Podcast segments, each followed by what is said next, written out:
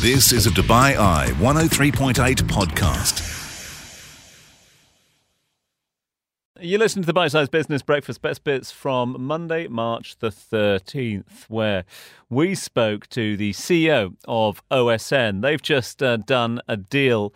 Uh, well, it's an add on deal to an existing deal. They have a long term relationship with Warner Brothers Discovery to bring HBO content to the region. They've now become the exclusive partner uh, with the aforementioned company uh, to stream HBO content uh, pretty much uh, as it's released in the United States, but also setting up a, a variety of other channels to honour that agreement. Joe Kokobane is the CEO of OSN. He came in uh, on the morning of the Oscars, in fact, in which their platform did all right as well, uh, to talk about this latest deal. Justin Dargin also joined us. Justin's a global energy expert uh, for Carnegie Endowment. He joined us from Washington, D.C. to talk about the latest Saudi Aramco numbers. Their net profit surging 46% last year. That was just one of several earnings reports that we were reflecting on throughout the course of this morning. Uh, also, did push Justin for his thoughts on the uh, closure of SVB uh, the Silicon Valley Bank over in the United States over the course of the weekend. Uh, also, over the weekend, we got more details on this new airline to come out of Saudi Arabia, uh, Riyadh Air, uh, which is going to be based in, you guessed it, Riyadh. Um, we're told, well, we heard 20,000 jobs to be created with the setup of the new airline, uh, hundreds of destinations, all by 2030, etc. So, ambitious targets, that's for sure for the new airline. Nick Humphrey joined us live on the line. He's from Norton White, obviously an aviation expert. Wanted to get his thoughts on what it takes to set up a brand new airline.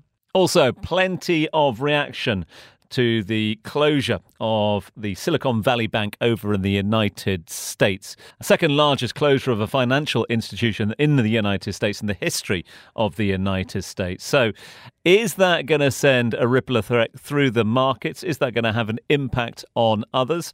Uh, market watchers will be keenly watching as the markets reopened today.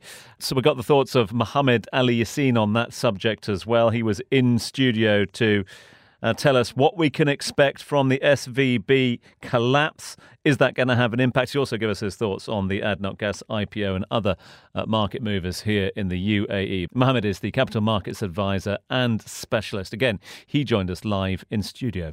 All that right here on the Bite Size Business Breakfast.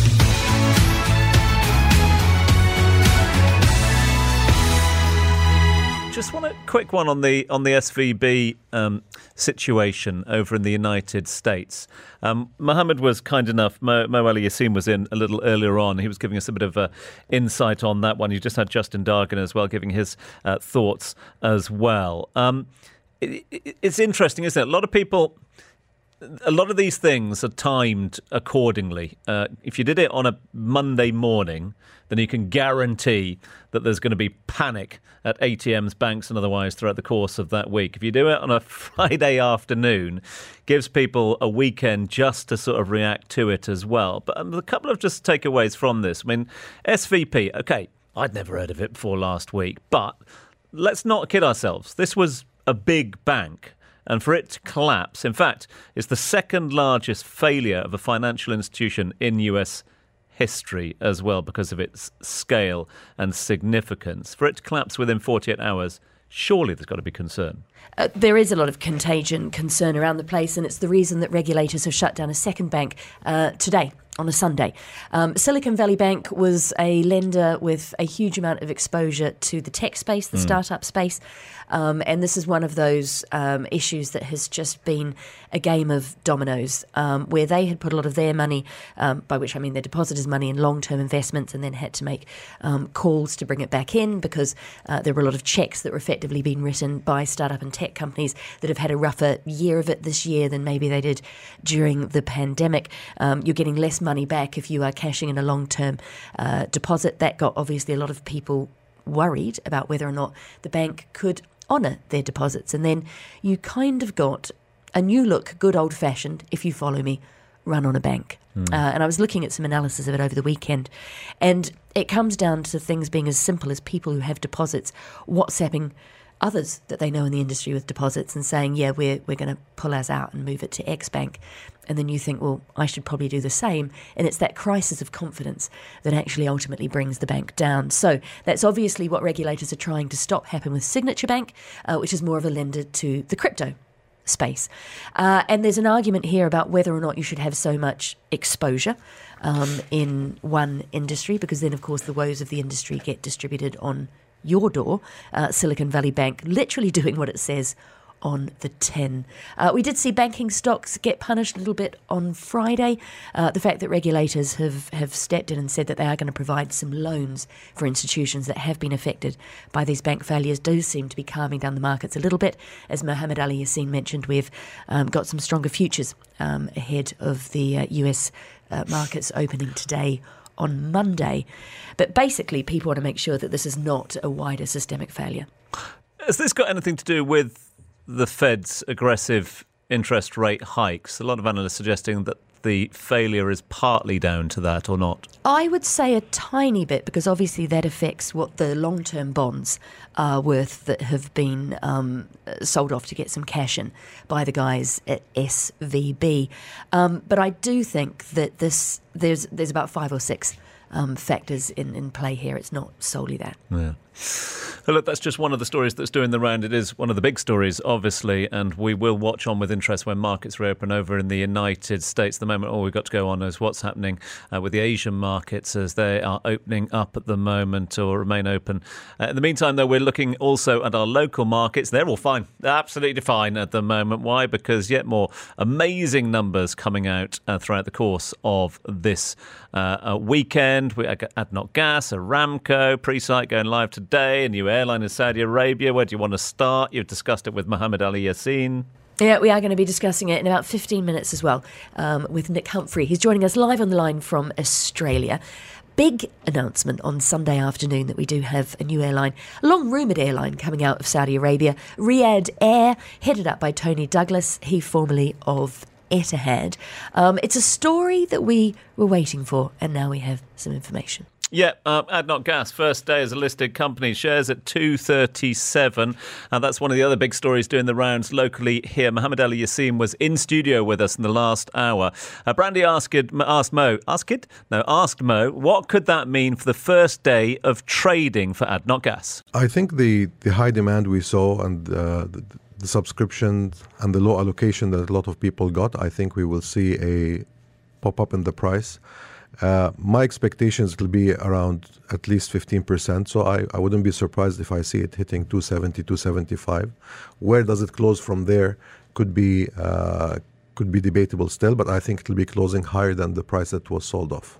Talk to me about the allocations that people are seeing in these IPOs for the money that they're putting down. Put it in scale for us.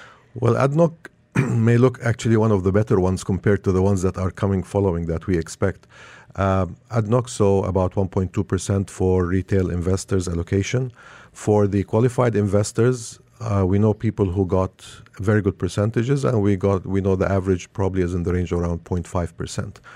That's very low compared to the amount of money that people put and the and the book building process that the banks uh, do. So many people, most of the investors, I believe, other than the institutional preset, the ones who are the anchor investors with, with their lockup period. Most of the others are actually are probably looking to add into this share because the yield story in this share is really the good yield and it is continuous over the next three years with a commitment from the company to raise it 5% per year. And you're talking about dividends there? I'm talking about the dividends, yes. Let's talk Presight. If we are talking mm-hmm. about allocations, that share offering starts today. How much interest are you expecting to see?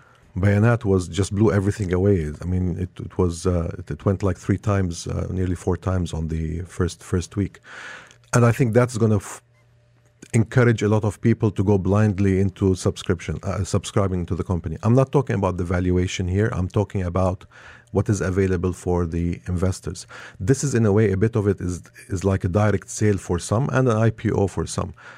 I made some calculations personally, and I thought as an investor, if I want to go in um, with we ex- the allocation expected from many of the of the bankers today is to be below 0.5 percent. Based on that, you really are. If you put a million dirham, you may make about three to four thousand dirhams uh, on, on, on listing if that's the allocation. If it is lower, you will make much even lower than that. So is it worth the investors' money and time to do this, or should they wait maybe and then go later on in the market and try to buy if they like the story going forward? Mohammed Ali Yassin, their capital markets advisor and specialist, giving his thoughts on the ADNOC gas uh, listing uh, and the first day of trading there. Uh, we've been looking ahead to the markets for this week as well with the friends at Emirates NBD. Danny Richards has uh, given us his thoughts on what's going to be moving the markets this week, things to be looking out for. As the new week begins, markets are still digesting the big events of last week. So, as namely Jerome Powell's testimony to Congress for collapse of Silicon Valley Bank in the US, and another upside surprise in the NFP jobs report that came out on Friday. So markets are really considering whether all of this makes a 25 basis point hike or a 50 basis point hike, the most likely outcome of the upcoming March FOMC meeting. Now, the key thing to watch out for this week in that regard will be the US CPI inflation print, which is due out tomorrow afternoon, our time. The consensus prediction is that price growth will slow to 6% from 6.4% last time. But if we see another large upside surprise, that could see the Fed speed up the pace of its hiking once again. Another key event we'll be watching closely this week includes the ECB rate setting committee meeting, where they are expected to hike by 50 basis points. Daniel Richards, senior economist, Emirates NBD. This is the Bite Size Business Breakfast, exclusively on DubaiEye1038.com. Where we are looking at the big stories of the morning, and one of the biggest yesterday, and there was quite the competition for that, was a new airline. Get yourself on the aeroplane,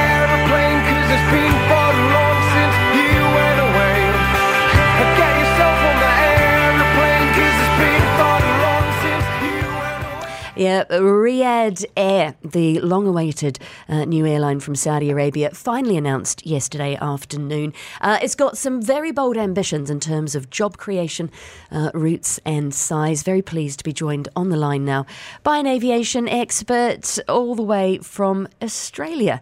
Now, this morning we are speaking to regular guest Nick Humphrey, partner at Norton White. He leads their aviation transport and trade practice in the Middle East. Nick, good morning. Thanks for joining us. Morning, Brandy. It's great to be here. So let's look at how you actually build an airline, Nick. Uh, they've got a lot of ambition in Saudi Arabia, but how easy is it? There are so many moving parts to building an airline, Brandy, and I guess if we look at the history of you know Dubai's very own Emirates, which um, you know that's 1985. It started with 10 million dollars in seed capital and two wet leased aircraft from Pakistan International Airlines. Now, I think the ambitions of this carrier are somewhat a little bit more elevated in the speed at which they want to achieve that. And this is not going to come without its challenges. They have the ambition. Um, they've got a CEO. Finally, it's been confirmed, despite some media conjecture late last year whether or not Tony Douglas would be there, but apparently he is now. Um, it's going to be a challenge, but um, you know the, the, the Saudi government and particularly with the Public Investment Fund have started to build the have the building blocks to get to the point of this, um, um, following a couple of announcements late last year. Um, so you've got, you know, the, they announced there's going to be a mega airport, a new mega airport in Riyadh, um, which will be looking to compete from a hub perspective with Dubai and Doha in particular in the region. And they even announced the creation of an aircraft leasing company um, that would try to prevent financial leakage that will often happen if a let's say you've got an airline and you're having to go to a foreign lessor. So there's little moving parts that are slowly building together, but these are very grand ambitions. And one thing is, is there space in the market for them? Is there space in the market for them? It's it's a bit of a serendipitous moment in, in whether that's positive or negative. At the same time, you have a look at one of the really important markets for the Middle East carrier, and that's been India. And they've been the beneficiary of a really uh, ineffective Indian aviation industry for a long time, up until potentially now. So you've got a lot of that market with what's happening now with the um, privatization of Air India and the capital that's going to go into that and the rebranding that's going to happen with that.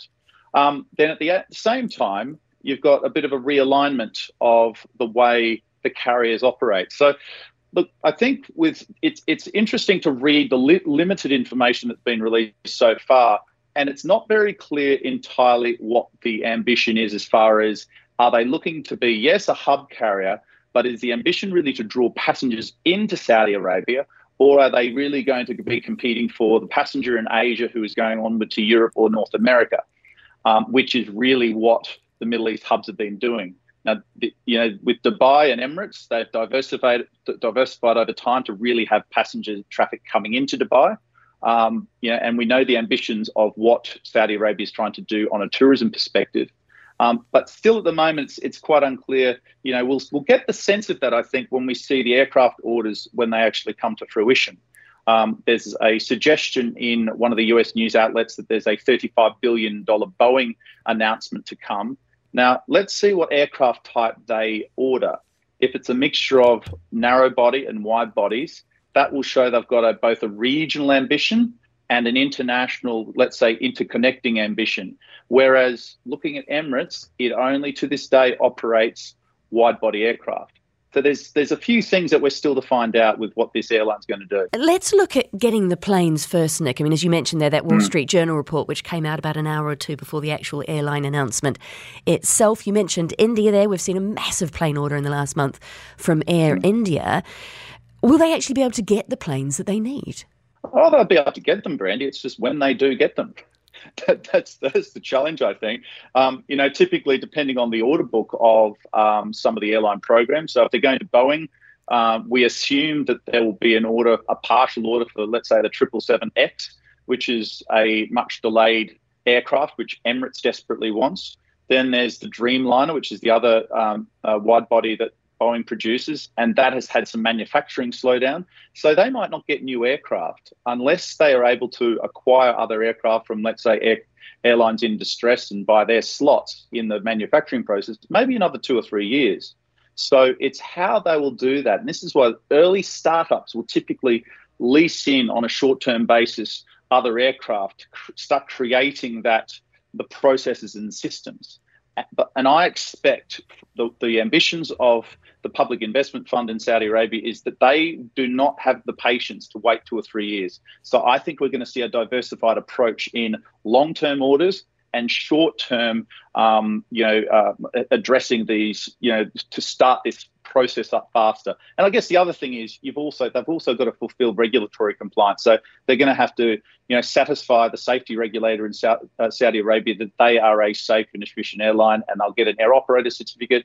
And on that basis, they'll have to identify what aircraft they're going to be operating with. So there's so many moving parts in this story. You mentioned where's this airline going to fit into the region? Where's it actually going to fit into Saudi Arabia? I mean, we've got Flynas, we've got Saudia, um, there's rumours of a NEOM airline, we've got Flyadeal, which is the um, cheaper airline owned by Saudia. Why does Saudi actually even need another carrier? Yeah, it's an interesting question. So, so Saudia, which is you know the long-term um, national carrier, that's going to be relocated to Jeddah, and this new airline is going to be based in Riyadh.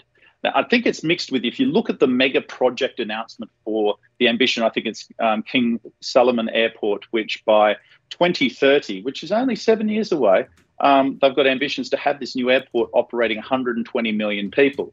Now, that is where the flagship will be. Now, one of the differences, I guess, between Saudi Arabia in the region and, let's say, the competing hubs of um, Doha and Dubai is that Saudi Arabia has a national population which does support um, a domestic um, airline connector, whereas the other competing airlines don't. So that's why you'll have, you still have, you know, Saudi will be, as I understand from previous reports, more realigned to supporting regional operations. And the low cost carriers will have a place, particularly even doing domestic operations in Saudi Arabia. 20 seconds. It's uh, only been five minutes since the Gulf carriers in the US kissed and made up. Could we see any regulatory issues from the States, do you think, Nick? Well, that is the, you know, if when there's grand ambitions and it's funded by the state, we know the position that US and also the European carriers will take or Euro- European regulators will take on this position of state aid. So expect there to be issues in the future in the event that grand ambitions are really pushed into that North American market and across Europe. Nick Humphrey speaking to us this morning from Australia, but he does head uh, the aviation practice for Norton White in the Middle East. We appreciate your time. Catch up on the business headlines with the bite sized Business Breakfast. Where it's a massive day for markets and a massive day for energy stocks in particular. We've got Saudi Aramco posting the largest ever profits for an oil and gas company, and the CEO claiming the largest ever profits for a corporate full stop. While here in the UAE, ADNOC Gas gets ready to list on the ADX a little bit later this morning. Very pleased to be joined by the energy expert Justin Dargin. Uh, he's from the Carnegie Endowment Foundation. Justin, good morning. Thanks for joining us live from Washington. Uh, good morning. Thank you for having me, Brandy. Let's start with those absolutely fantastic Saudi Aramco numbers 160 uh, billion in profit for 2022. Is it simplistic to say that this is just a higher energy price story? Well, I mean, what I would say is that, of course, energy prices have been one of the major drivers behind Aramco's uh, record setting uh, profit. But I mean, overall, we have to put this in the context of the uh, macroeconomic reformation has been occurring uh, in Saudi Arabia and, of course, across the region. So, what Saudi Arabia is attempting to do is to posit, to place uh, Aramco as uh, being uh, alongside its the, its peers in the West. So, for instance, alongside of the Exxon Mobil's, the Shells, and so on and so forth. So that's why Saudi Arabia is really attempting to utilize the profit that it has been uh, gaining uh, with uh, the higher energy prices and plowing that into trying to adapt uh, to the changing market and trying to adopt as well Western best uh, practices. So we can see that, yes, I mean, the greater profit that Aramco has been able to attain is due to the higher energy prices. But then overall, if we look at the sector, we can see that the modernization and also the somewhat westernization and best practices that Saudi Arabia has been attempting to implement is also one of the reasons that uh, Aramco has been able to acquire such a record-setting profit. Well, the Aramco boss Nasser has also been talking about the dangers of underinvestment in the industry, saying the company is embarking on its largest capital expenditure program in its history. What is needed in the energy space right now, Justin? Well, you see, there's a huge, huge issue in the energy space. So, uh, on one hand, at least as it uh, pertains to Western uh, energy companies, uh, you have uh, the governments in the West that have been increasing the tempo of the rhetoric uh, against oil and gas production over the past few years. So, when you have an oil company in the West that is looking at where it should invest in for the long term, it sees that as being a risky proposition to uh, to invest in uh, oil and gas production. So this is why you have seen a type of pullback uh, from investment in production, and you see that now uh, many the Western oil companies are sitting on a pile of cash, and they're deciding to prioritize uh, their uh, shareholders. but underinvestment is going to be a major problem going forward, at least from the side of the Western international oil companies. So as a result, you see the Ramcos, you see ADNOC, and other uh, national oil companies are going to come into that space and actually uh, begin to uh, increase their production over the next several years to take advantage of that, where uh, many of the Western oil companies are fearing to uh, invest in that. How does that work, though, with OPEC constraints and what people can produce and sell? How do those two parts of the pie fit together? Oh yeah, uh, absolutely. Well, here's the thing: uh, when you have the OPEC quotas, uh, OPEC have, has, of course, uh, released its uh, demand uh, data, which it perceives how oil demand is going to develop over the next several years, and of course, it sees that demand is global demand is going to remain quite robust. so, what we can expect to see is that over the next year or so, that perhaps some of the stricter quotas are going to be renovated, are going to be revamped, and we can start to see an increase in production uh, from these countries. But I do not expect that there's going to be a tight quota system uh, over the next few years going forward, especially as we see many of the Western oil companies are pulling back from long-term uh, investment in their productive assets. And then we've got ADNOC Gas listening today in Abu Dhabi in a couple of hours, actually, on the ADX. What will you be watching and listening from from ADNOC Gas as a listed company? What is their role in the global gas picture likely to look like this year? Oh, well, uh, ADNOC is uh, becoming uh, actually quite uh, aggressive in terms of how it uh, intends to adapt itself uh, to the energy transition.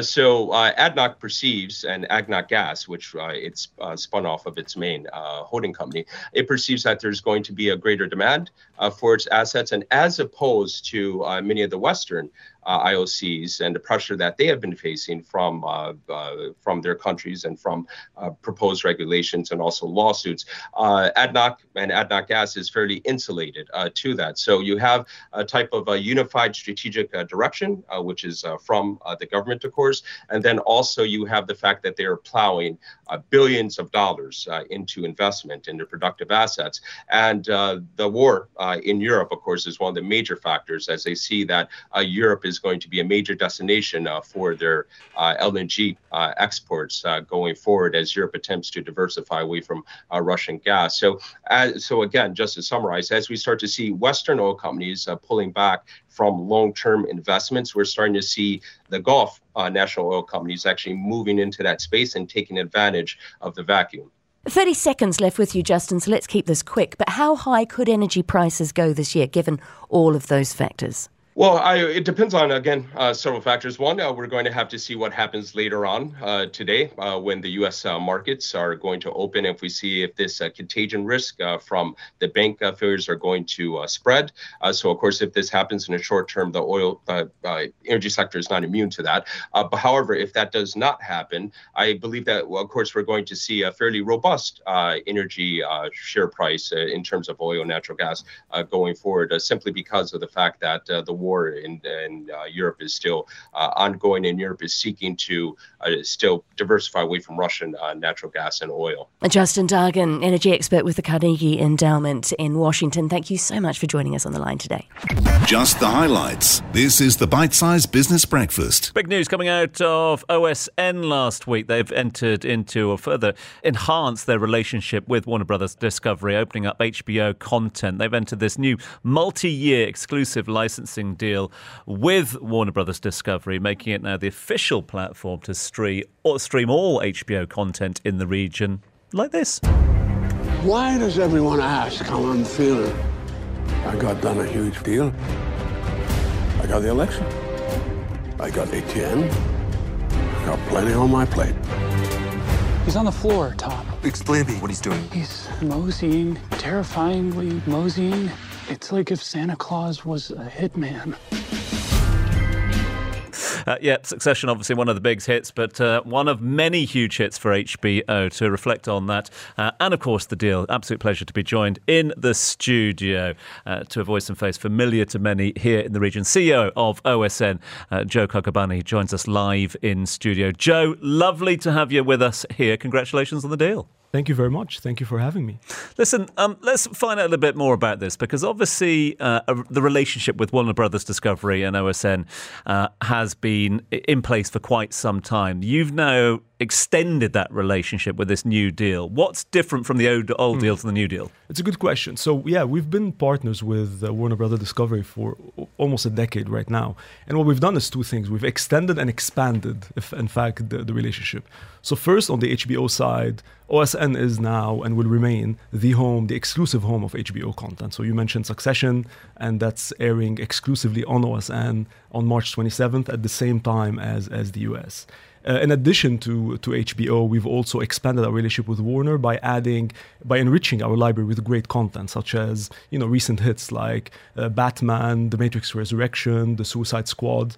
Moreover, on the channel side, we've been carrying Discovery channels, and mm. we've you know extended that too. We've added CNN International to the fold. We've also added Cartoon Networks, and we're launching an exclusive channel purely for HBO classics, okay. where you can watch you know amazing hits like The Wire, The Sopranos, and these will be playing on, on that channel. So we're very excited about this deal, and that that's a testament to the strength of OSN in, in the region. How does this impact current subscribers as well? Will they now need to upgrade their packages? Is there a new dedicated channel? No, not at all. Actually, this this is part of the current subscription on OSN. And if you're a subscriber of OSN TV, that will be part of your package. And if you're a subscriber of OSN Plus, you will benefit from all of these shows, and you'll see them on our platform as well.